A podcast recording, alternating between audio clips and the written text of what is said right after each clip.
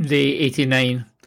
At the weekend, I saw Justin Morneau getting inducted into the Minnesota Twins Hall of Fame. This is baseball for the uninitiated. I would not even be aware of this happening if they had not been playing the Toronto Blue Jays. Morneau is a native of British Columbia, so there is a Canadian connection. But the thing that got my attention was the people who were invited to be special guests at the ceremony. The guest list included many people who had contributed to his success and helped him move forward. His high school coaches were there, as was the guy who owned the batting cage he used to go to, who let him hit for free. It's quite something to see people being honoured for contributions they made to an athlete's growth for 25 years previously. Coaches, like teachers, leave an indelible impression in our lives. We remember such people and the impact they have on our formative years, both positively and negatively. Coaches commit to the development of players and teams.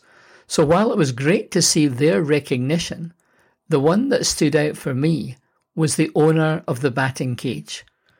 This was someone running a small business who made a choice to help a young person. He did not make this decision because he saw a major league star of the future, but because he saw the enthusiastic boy before him. He chose to help in the way that he could, using what he had. It was not strategic, it was compassionate. We never know what might come of the investments we make. I have been encouraged by hearing the stories of two people recently who, in different ways, are going to be a real blessing to InterVarsity over the next few years. One has joined staff, the other is a ministry partner. In both cases, their stories trace back to events that happened over 25 years ago. I'm sure that those who sought to encourage and bless them all those years ago had no idea where it might lead. We do not spend time and give to people because of their potential. We do not engage in student ministry primarily because we are working with the leaders of tomorrow, but because we care about the youth of today. In the economy of God, many of these young men and women will have a growing influence, but we can never predict what the future holds. Our primary motivation is not strategic significance, but love. Some acts of kindness and generosity have implications through the generations. In 2 Samuel, David is asking if there is anyone left of the household of Saul to whom he can show kindness because of his love for Jonathan. He discovers that one of Jonathan's sons, named Mephibosheth, is alive and is lame in both feet. He has him brought before him. Don't be afraid, David said to him, for I will surely show you kindness for the sake of your father Jonathan.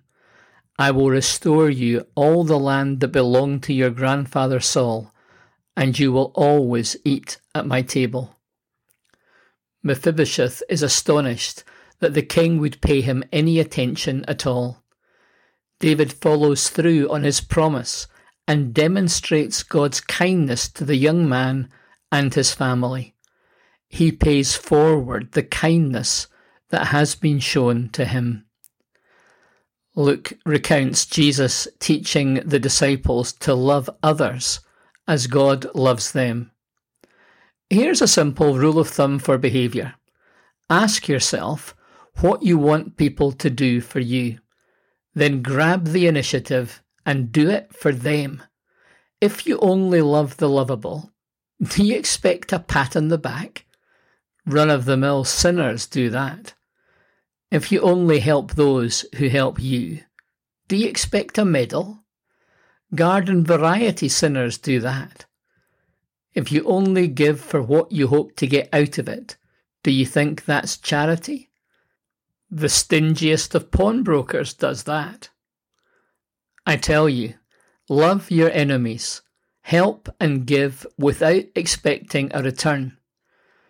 You'll never, I promise, regret it.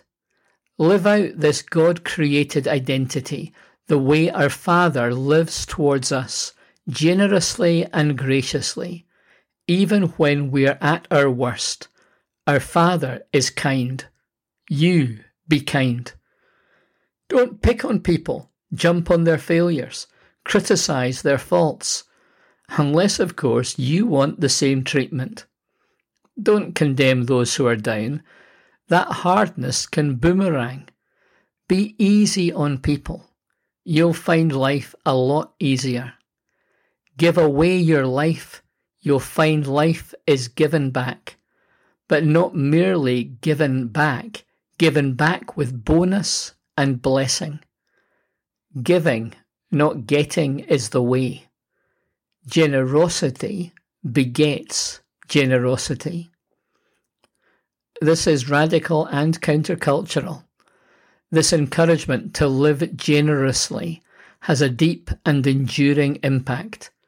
It is lived out in the family, on the sports field, in church and community, at camp, in high school, on campus, and in the workplace.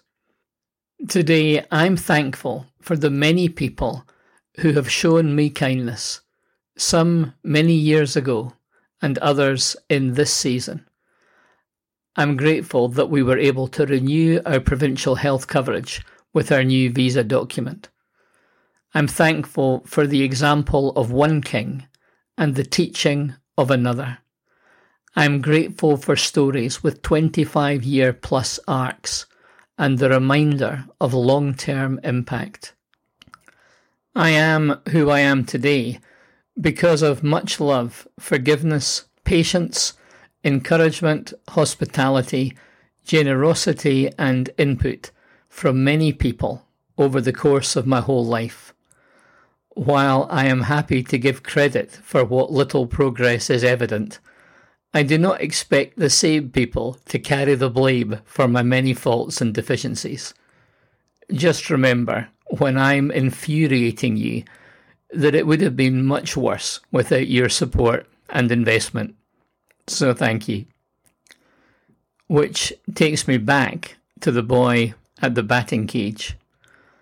I know that if we appreciate that the MVP is the young person standing in front of us, then that will always be a home run.